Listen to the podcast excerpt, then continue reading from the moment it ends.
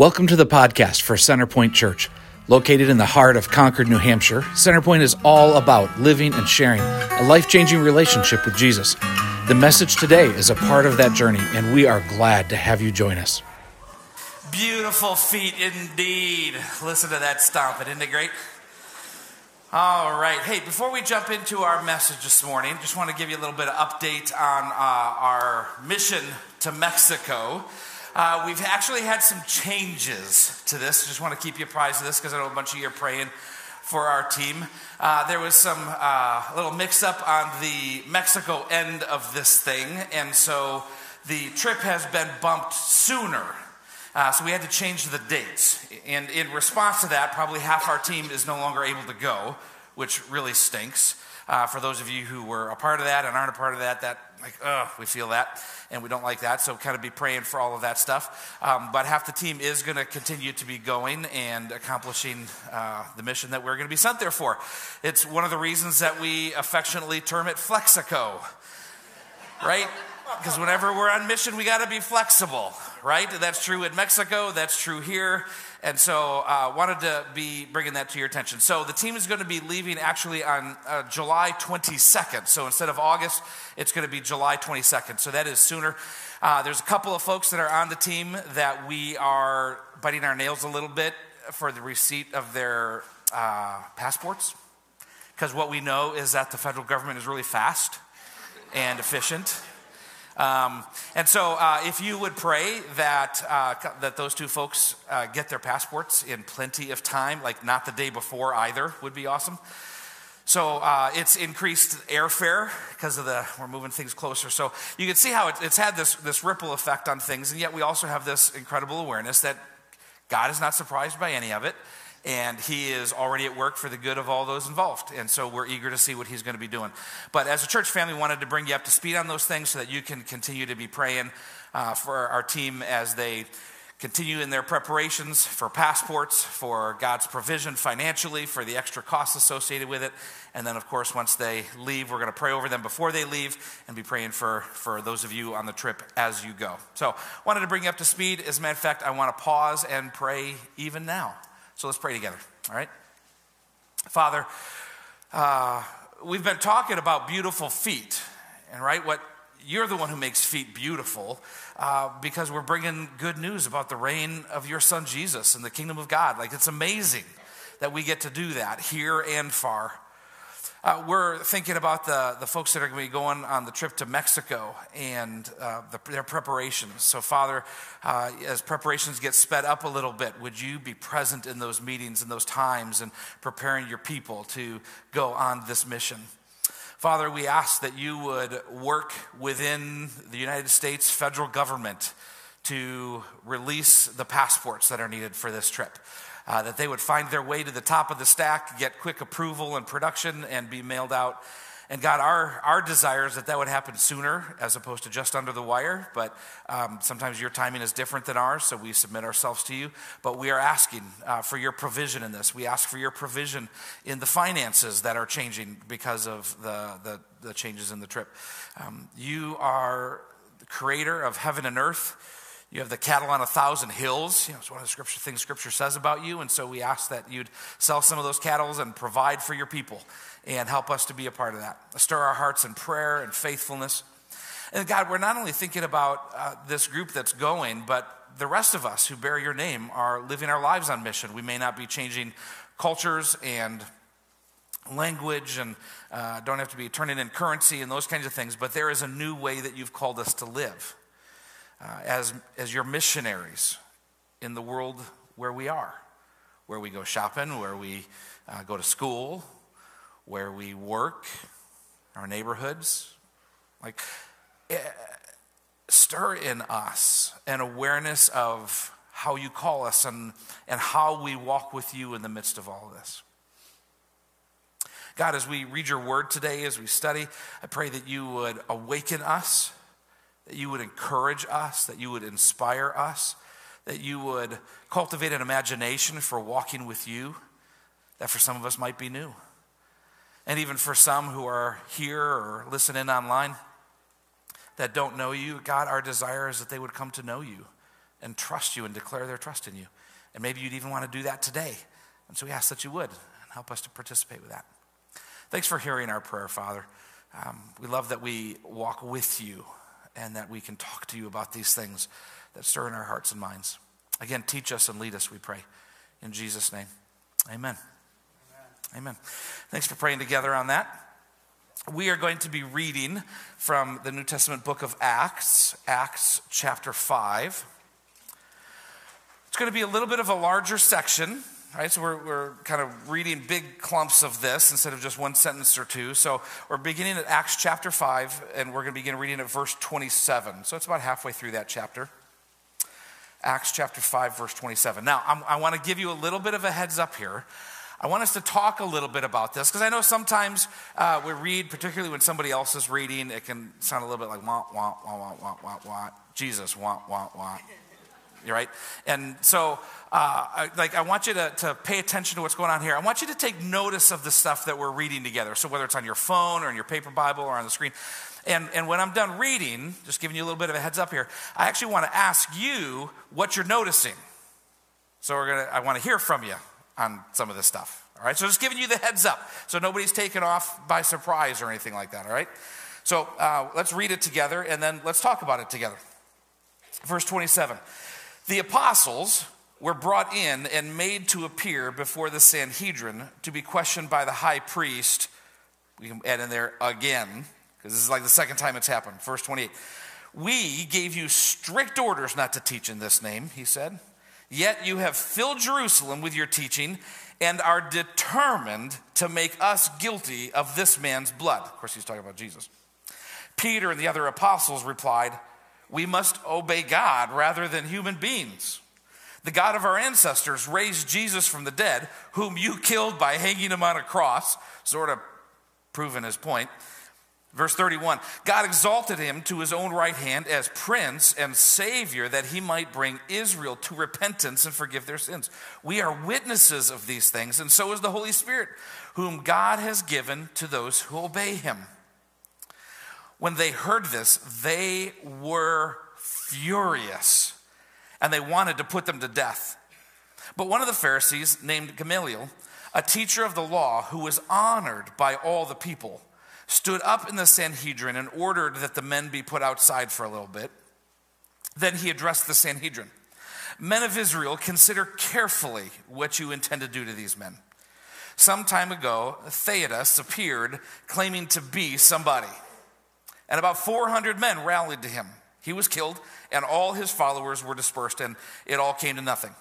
After him, Judas the Galilean appeared in the days of the census and led a band of people in revolt. He too was killed, and his followers were scattered. Therefore, in the present case, I advise you, leave these men alone.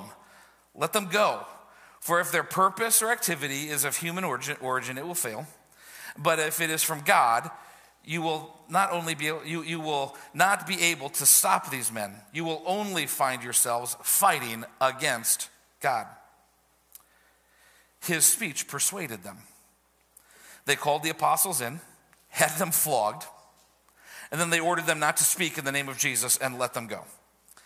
The apostles left the Sanhedrin rejoicing because they had been counted worthy of the suffer of suffering disgrace for the name. Day after day, in the temple courts and from house to house, they never stopped teaching and proclaiming the good news that Jesus is the Christ, is the Messiah. All right, so here they are getting hauled before the religious authorities again, right? This is their second trip in there. What are some of the things that you noticed as we read this? I'll, you'll need to kind of say it loudly, but what are some things that you noticed? The name, worthy. You say worthy standing out to you. The name, uh, like the name of Jesus. They talk about the name. Stop preaching in this name. Is that what you're talking about? Say it again. They never stopped. They never stopped. They rejoiced. They rejoiced. They yeah, we saw that in there. That seems a little bit odd, doesn't it? They agreed. Yeah, they they agreed. Yeah, the Sanhedrin agreed with Gamaliel. We saw those things. What are some other things that you noticed in this? their faith. Yeah, they were trusting something beyond what they could see, couldn't they? Yeah. Authority. Authority. Say a little bit more about that. What authority? Well, the Sanhedrin thought they had authority over these apostles. Yeah, the Sanhedrin thought they had authority over these apostles, didn't they? But there's a little bit of a conflict in there, isn't there? I love that you that you noticed that. And okay, you all did a good job. You did a good job, right? This is this is this is actually one of the ways that we approach Scripture. We learn to notice things, and we uh, notice questions. We notice things that make us wonder, or things that we're curious about. These are all things that we approach as we read Scripture together. And uh, so this is good. I like being able to do this together. One of the things that uh, that was highlighted right here at the end, especially, was this dynamic about authority. Authority, like the Sanhedrin thought that they had authority over these apostles, these followers of Jesus, and what they were doing, but they didn't really, did they? Like the apostles weren't weren't given into that authority, so there's this tension that exists. And this is one of the things that we see that's setting up this whole piece here is is there's a tension that exists. If if if people, us, them, if we submit ourselves to Jesus, it's going to put us at odds with the way the world normally works. We've been talking about this the past couple of weeks as we've been talking about this opposition. So uh, we get this picture in Acts of this incredible flourishing. The Holy Spirit comes, and there's this flourishing, and adding to their numbers daily those who are believing and those who are being baptized. It's It's amazing. But then there's this opposition that comes, and the opposition is both in, external and internal. We didn't, we didn't stop and, and study the first part of Acts chapter five. You can pick that up on your own. But this is showing us that there's some, some internal dynamics here as well, as we read about Ananias and Sapphira. They were a couple who had land. Remember, and we're, we're reading that in the midst of this opposition, in the midst of the flourishing, it's a body that lived in unity together, and people uh, took care of each other, and they would sell their land and give to those who had need to make sure everybody was taken care of. They were living in this new way of being family together. And so Ananias and Sapphira were this couple that they had some land, and then they sold it, and then they brought it to put it at the apostles' feet, like everybody else was doing, as they would steal some stuff. However, what we learn is that they, they were giving, but they had held some back, and they weren't telling anybody. Big secret. And so here we see, like, the integrity of this body is being questioned in this, and God defends vehemently the integrity of this body. So the apostles asked, like, is this everything you got to, for the field? And Ananias was like, well, yeah, it's everything I got for the field. Fingers crossed behind my back. And and they received it. And then he died on the spot because he was a liar. He, he lacked integrity. He was, he was playing a game. And he died on the spot.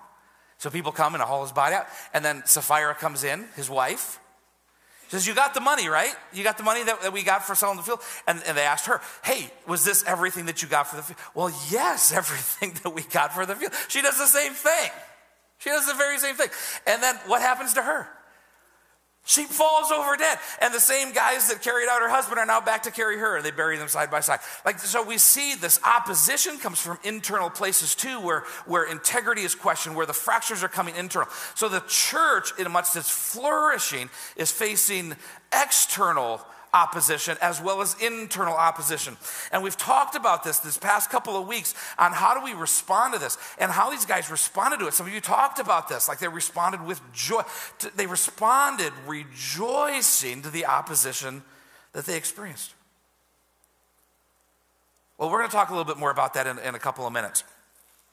Well, let's just talk a, a little bit about this, this opposition. We see how they were beginning to experience opposition, and it begs the question for us, what does this look like in our day? Where the, the, the gospel of Jesus advances, it will experience opposition. But the opposition is sometimes in ways that we don't expect, or, or we have... we have lived in such a way that opposition looks like different things. So let's just, like, like opposition isn't... Opposition isn't what we feel, what we experience when Christianity loses favored status in our culture. And so uh, as, as Christians for, for generations, like way back to the founding of our country, Christianity experienced a favored status in our nation. Even within my lifetime, there have been towns where uh, the towns would have reserved parking for clergy. It was favored status. There's favored status in um, tax deductions. There's favored status in respect given in, for many of us, even within our lifetimes. And so many of us are old enough to remember what that felt like, and that we're living in a day, kind of a, a, a post-Christian day in our nation, and we're wrestling with how we experience that and with what we feel about that. And so having gone from favored to unfavored, and what we feel about that isn't necessarily what we're talking about when we talk about opposition. Opposition isn't um, people living values that are different than ours. Right? There's the values that we have as we follow Jesus, but, but we live in a pluralistic world where people, people get to make choices about how they do things. And, and even as we see, oh, no, don't do that. Oh, don't, don't be like that. Um, the, the, the pluralism of our day isn't in itself opposition. It's, it's powers and principalities standing opposed to God, yes, but, but that's different than the opposition that the church experiences, even as we might be flourishing. Um, you know, opposition isn't how people react to you if you're a jerk. Not all of you are jerks. Most of you probably aren't even jerks. Uh, some of us just are jerks. And, and sometimes even as jerks, we hide behind Jesus and we become Jesus jerks. And, and then we have this perception that people are rejecting us, or we're, we're not getting certain things, or we're on the outs uh, because of Jesus, when in fact it's, it's actually probably because we're, we're jerks. So kind of one of the small lessons, don't be a jerk. It's easier to discern what opposition looks like. Right? And so we have to wrestle with that. Stop elbowing your husband or stop needling your kids in this thing, right? I see some of the movements there. You're turning and looking at each other. Right? So that so those things aren't necessarily opposition. They can be some struggles, they can be some things we gotta figure out, they can be some things that don't feel good. But the, this opposition is is both internal and external forces that work to silence our witness of Jesus. And the fact of the matter is, no matter how our culture changes, no matter how um, a bold evil gets in our day, they can't stop us from bearing witness to Jesus. We're the only ones who can choose to not do that. And so let's get clear about what this opposition is. There, there are external forces that seem to that, that want to come against us and silence our witness of Jesus. There are also internal forces, our own integrity and how we walk with God and how we live by faith. I love that you talked about that. How we live by faith. These are ways that we can silence when we live in divisiveness, when we don't love each other in harmony and unity. These are ways that we can silence our own witness of the lordship of Jesus. But the fact of the matter is that if we are followers of Jesus, if we submit ourselves to his authority, again, I love how you brought that out. If we submit ourselves to his authority, then we will bear witness to his name. And when we bear witness to his name, when we bear witness to his lordship, then we are living a different way. We are living a different way. We are living with a different code of ethics in our lives. And so we look at what was happening in this small, flourishing community of Jesus followers. And they were living differently. And it was colliding with the ethics and the values of the culture around them, both um, Uh, governmental, economic, uh, religious. And what we see is as this community came together around Jesus, that the basic pattern of life, the, the way life is, the basic patterns of life are subverted and undone in these growing Jesus communities. The basic patterns of life are subverted and undone in these Uh, growing Jesus communities.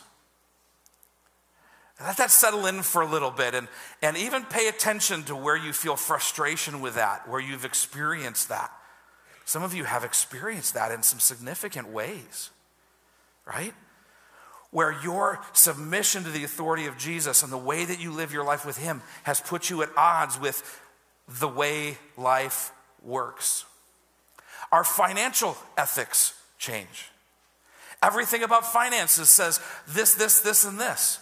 But when we submit ourselves to Jesus, our finances look different. We think differently about money. We think differently, like we were seeing here.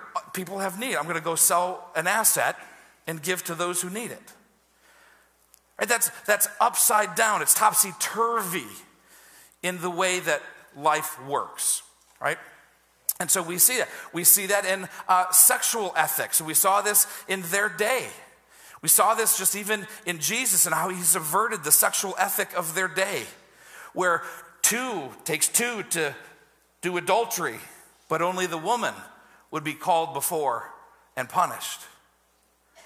And in the church, there's a sexual ethic that puts both in submission to Jesus. And it undoes the power structures, if you will, of their day. It, it subverts the sexual ethic of our day that says, if it feels good, do it. And yet it calls us to this righteousness and holiness and submission to Jesus. And there's a whole lot of reasons for why that is and why it's actually good. But to follow Jesus is to upend the sexual ethics of our day. Say no to sinfulness and yes to godliness. And what he teaches us about our bodies and how we engage with our bodies. Gender biases. We even wrestle with that stuff in our day, certainly in his day. It upsets those things because this little community of the church, it subverts the cultural biases that exist. How we engage economy. In this day was slave master. The language of, of brotherhood, a slave and a master now sat at a common table. Unheard of in these days. And yet overtly taught.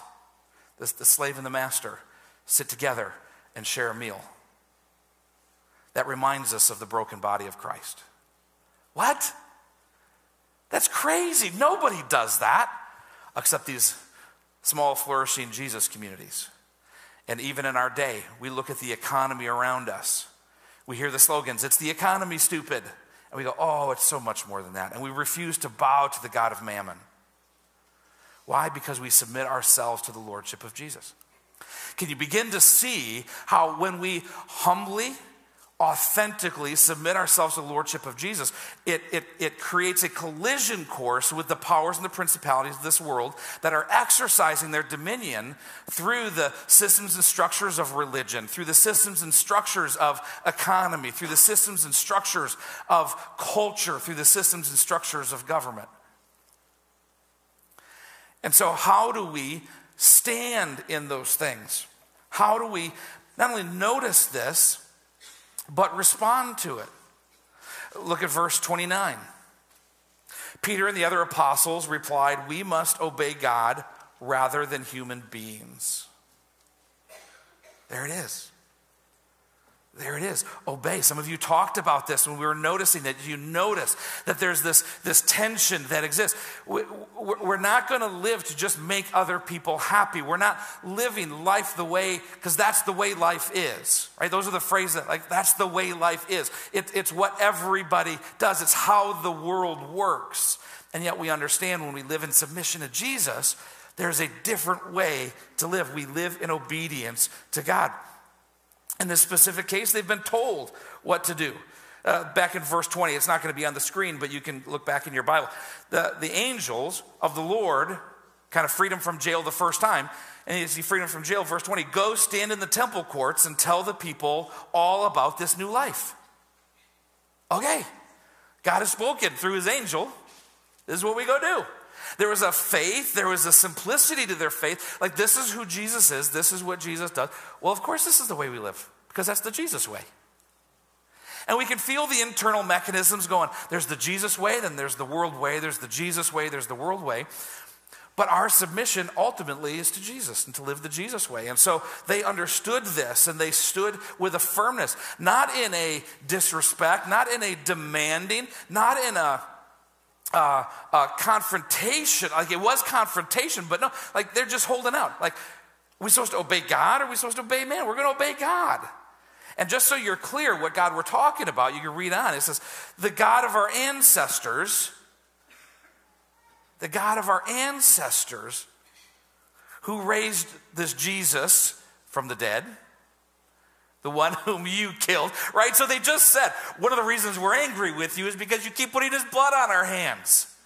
Isn't that one of the things that we run into also? Like, we're not necessarily walking up to people and saying, you know, you crucified Jesus. You, you were there. I saw you amongst them. No, no, no. We're not necessarily doing that. But as we hold out righteousness, as we hold out this new way of living, as we hold out holiness in front of God, people will recoil against that. And you just keep trying to blame me for Jesus' life. You keep trying to tell me how wrong I am. No, no, no. We're just living faithfully to what God has called us to do. And it's different than what the world tells us to do. And so we hold that intention. But even as they do, they're highlighting, like, we're going to obey God, this God of our ancestors, just so you're clear, so the Sanhedrin, like, the God of our ancestors, the God you also worship, this is the one who raised Jesus from the dead. And notice where they go. Like, we submit to God, and who's the God that we submit to? The God who raised Jesus from the dead. That's the one. Like, he's creator of everything, the God of our ancestors. A lot of times they'll use the phrase, the God of Abraham, Isaac, and Jacob. Let's get very clear about who it is we're worshiping and who we're submitting to. This God of our ancestors who raised Jesus from the dead. And notice they keep coming back to the resurrection. The resurrection is the fulfillment of God's promises through the Hebrew scriptures that Messiah would come, that Messiah would rescue his people, that he would do so through his own sacrifice. So there's the resurrection that they keep bringing up, and then there's the death of Jesus that they keep bringing up. This God of our ancestors whom, who raised Jesus from the dead. Why did Jesus need to be raised from the dead? Because you killed him in cooperation with the powers of government and the powers of other religious leaders and the crowds and the mob. You killed him. And they keep coming back to that. They just don't get off of it. Everything that they do is about proclaiming Jesus as Christ, Jesus the anointed one, Jesus uh, the Messiah. And all of Hebrew scripture is fulfilled in his life, death, resurrection, and enthronement at the right hand of God. Do you see those? This is how they talked about the gospel as they held it out in the temple courts and in the houses where they met. There's this robustness to who God is and what he has done. But everything that they do comes back to this. Did you notice how they even talked about Jesus? They talked about him as their uh, Savior. What do we get this in um, uh, thirty, thirty-two, do, do, do, do, um, verse thirty-one? God exalted him to his own right hand, right? The exaltation, the ascension of Jesus, his own right hand, as Prince and Savior, that he might bring Israel to repentance and forgive their sins. It's just an interesting way to talk about this, isn't it? Prince. The, the, the word that's used there for prince uh, is sometimes a little bit mystifying for us. We maybe th- we think of like Prince William, or uh, there was Prince Charles, and now he's king, and most of us don't know any other princes except he who was formerly named Prince.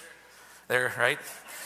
So... Uh, so we don't have a lot of uh, notion of this na- language of prince. And so the, the, the word literally translates as founder, as founder with authority, because he is the one who founded, right? So it, it carries authority, it carries leadership, and it carries this notion of, of beginning point. He was the, the head, the founder. In other words, the, the one who founded all of this, the one who has the authority of all of this, and as our Savior, is the one that he's talking about there. And so it's continually holding out. And I love how, back, again, back in verse twenty, when we read that, how the angel is saying, go stand in the temple courts and tell the people all about this new life. Well, what is this new life? It's this new life in, in the Prince and Savior, Jesus, and the founder of our, our faith. It's the founder of this life. It's Jesus. Everything is about Jesus and his way of life. They weren't badgering people into a certain set of beliefs and cognitive assent. They were continually inviting and drawing people into, through their proclamation, um, into the Jesus life. And people were responding to that, which is why the religious leaders were jealous. Did you hear the jealousy there? Luke even tells us that one of the reasons they dragged him in there because they were they were jealous. And again, jealous is a good word there. Another word that we might translate that is zealous. The, the, the Pharisees were zealous. And when it uses the language of zealot, what were they zealous for? They were zealous for guarding the righteousness of the law, for guarding the holiness and the sanctity of the law. They were protecting this. And in their zeal, they missed Jesus. There's another one that's kind of setting the stage for us, so it leaves these little Easter eggs for us along the way. There's going to be somebody who's going to be coming up in a few chapters. His name is Saul, and he's going to be described as a man whose zeal nobody matched. He was zealous for the law. These are Pharisees who are zealous for the law. And in that zeal, it created this, you're getting all this attention, you're creating this stir, and it should not be. So, again, we're seeing these things, obeying God. And even as they talk, as they proclaim in the face of the Sanhedrin and in the temple courts and in the houses, it's all about Jesus. It is all about Jesus and new life in Jesus that they were drawing people in. Okay? And then listen to Gamaliel. Now, Gamaliel was one of the Pharisees, and he was a highly respected Pharisee. Uh, he was... Uh, likely the grandson of one of the most renowned threads of Pharisees throughout Judaism in that day. And so he had a lot of respect, right? And one of the things that we might experience that here, um, uh, we think of uh, the Graham family. So Franklin Graham is the son of Billy Graham. Billy Graham we hold in such high esteem, and so Franklin Graham has got his own story, um, but but there's this, and then there's the next generation. So the Graham kids are like, oh, that's Billy Graham's grandkids. That like there comes a little bit of respect that comes with that, and you gotta you gotta continue to walk in it, which Gamaliel does, and so he holds this respect of the people, and so he stands up and speaks. And did you hear how he talked about this? He said, look, there's been other uprisings before. Other people have claimed to be somebody. Other people have claimed to be Messiah. They got a following. They were killed. And everybody just scattered. The next one rises up. He was killed, and their people just scattered. And then listen to what he says. Um, I think verse thirty-five is where this address begins. And he goes through, but I'm not going to read all of those pieces. Verse thirty-eight. Therefore, in the present case, I advise you, leave these men alone. Let them go. For if their purpose or activity is of human origin, it will fail. But if it is from God, you will not be able to stop these men. You will only find yourselves fighting against God.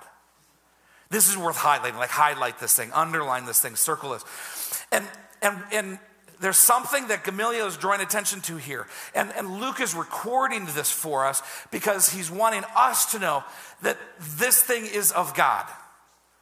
That this thing is of God. The things that they're doing. Because we might be reading this going, they're kind of making a mess of things, or they're kind of like being nubby about this, and they keep kind of poking the Pharisees, and the, like they say don't do this, and they go do this, and it's at the temple, and maybe just, like, like it, it can, when we might be going, is this really, like, do you really? Luke is making sure we understand through Gamaliel's speech that's recorded here in Acts for us that this is of God. This is of God. And to stand opposed to what these men are doing is to stand opposed to God himself. And so this movement that we're seeing, just even in these first several uh, chapters of Acts, we are reminded once again, this is a movement of God. God's move is always to give people his spirit, and through his people to spread his name. God's mission has always been to, to walk with humanity, to cover the earth, to subdue it, to rule and reign with him, not as the Gentiles do with lording it over, but to rule out of the love of God, so that as we rule and reign over all of creation, all of creation knows who God is, and his name is made more famous and glorious. This has always been his mission. And while it seems to have taken some detours, we're reminded again, this is what God does. This is what God's doing. And friends, listen to this today. This is what he continues to do today. This is the part of the story that we are joining. God is still on the move, working in and through his people to spread his name throughout the world. Not simply a cognitive belief, but those who will submit to him, his lordship, of all people, of all nations, throughout all of creation, that the world might know who he is. And God's design has always been to do that with his people. Now, I know not everybody who's sitting here and listening in is his people. You're still trying to figure it out. But many of us are. We have been, been marked by his grace. We've experienced his freedom and forgiveness. We are his. This is what our life is about now. Our life is no longer on our own terms. Like they asked the question, should we obey God or should we obey man? Do you know who's included in the question about obeying man? Not just those out there, but the one in here. You. Like we asked the question, should I obey God or should I obey myself? Because that's the power that we're most acclimated to. I do what I want to do. I go where I want to go. I exercise autonomy, independence, and power. I am my own boss. Do we listen to God or do we listen to man? That is a key question. Did you see it in there? Do you hear it reverberating amongst us?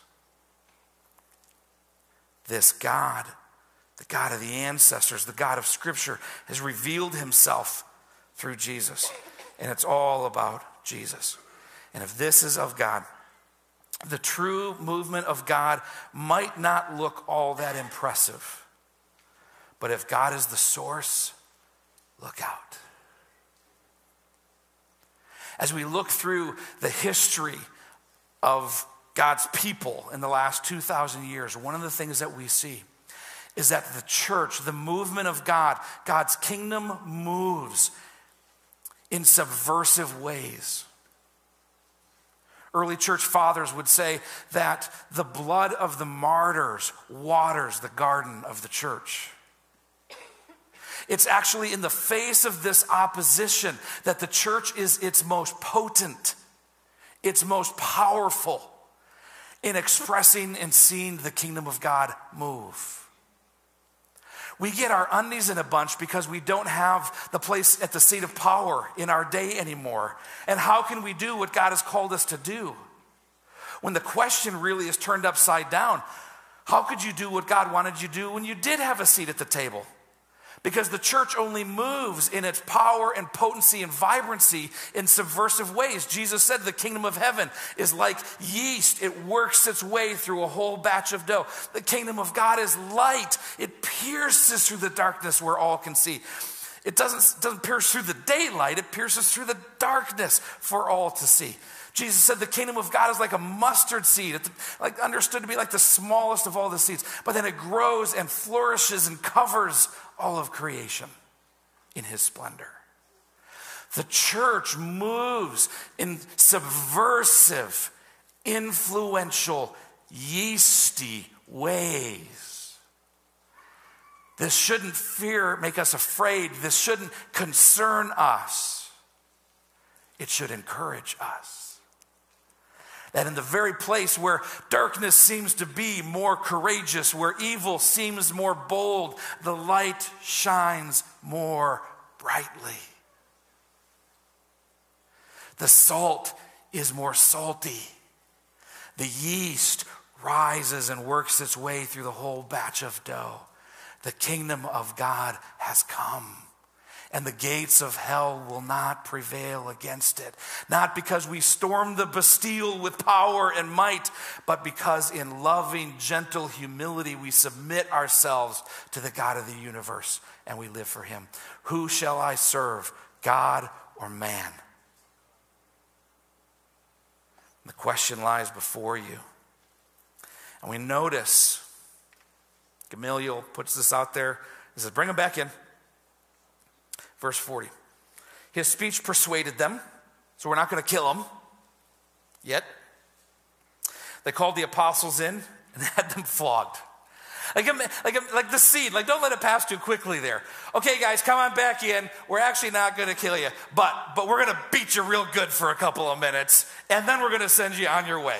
So, like, like they could have just said, okay, now stop it and move on. But they put in the beating just to kind of like, it's like they had to work it out a little bit. You know, it was like the beating was for their own good. And so here the, the apostles, they get beaten. They get beaten. And their flesh is torn, they're bleeding, they've just been beaten, and they walk out of there, whew, man, we escaped with our lives. We, I'm really afraid of this whole thing, and I'm not sure what's going to happen anymore. Can you believe what we, I can't believe they didn't kill us. Oh, I'm so afraid of what, what are they going to do the next time? And that's how they walked out of there. Oh, wait a second. Verse forty-one. The apostles left the Sanhedrin, wait, hello, rejoicing. They left there rejoicing because they had been counted worthy of suffering disgrace for the name.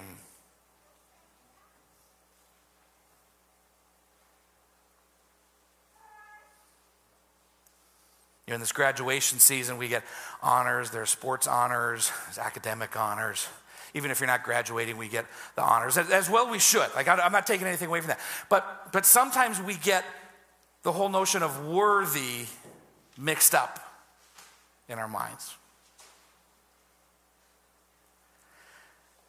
Just sit with a little bit what they counted as worthy. Like, so they got, they got beat up. They got beat up good. It wasn't a hand slap. It wasn't a ruler on the knuckles. They got beat. And they walk out of there like, yeah, this is sweet. Can you believe we just got our butts handed to us? This is fantastic. High fives around, woohoo, right? This is great. Like, why are you guys so happy? Because we got beaten. Oh, that seems weird. No, no, no, we, we didn't just get beaten. We, we got beaten because we're faithful to Jesus. Man. Like, we're living in such a way that the enemy has come on strong and he thought we were worthy of being beaten. I'm celebrating, I'm rejoicing, woohoo, because I'm worthy of suffering for the name. What are the things we think of that make us worthy? We work so hard to be accepted. We work so hard to find ourselves at the seat of uh, authority and power. We work so hard to find ourselves at the seat of respect. And the church has done it for decades to be respectful. And yet they rejoiced because they were worthy of suffering for the name.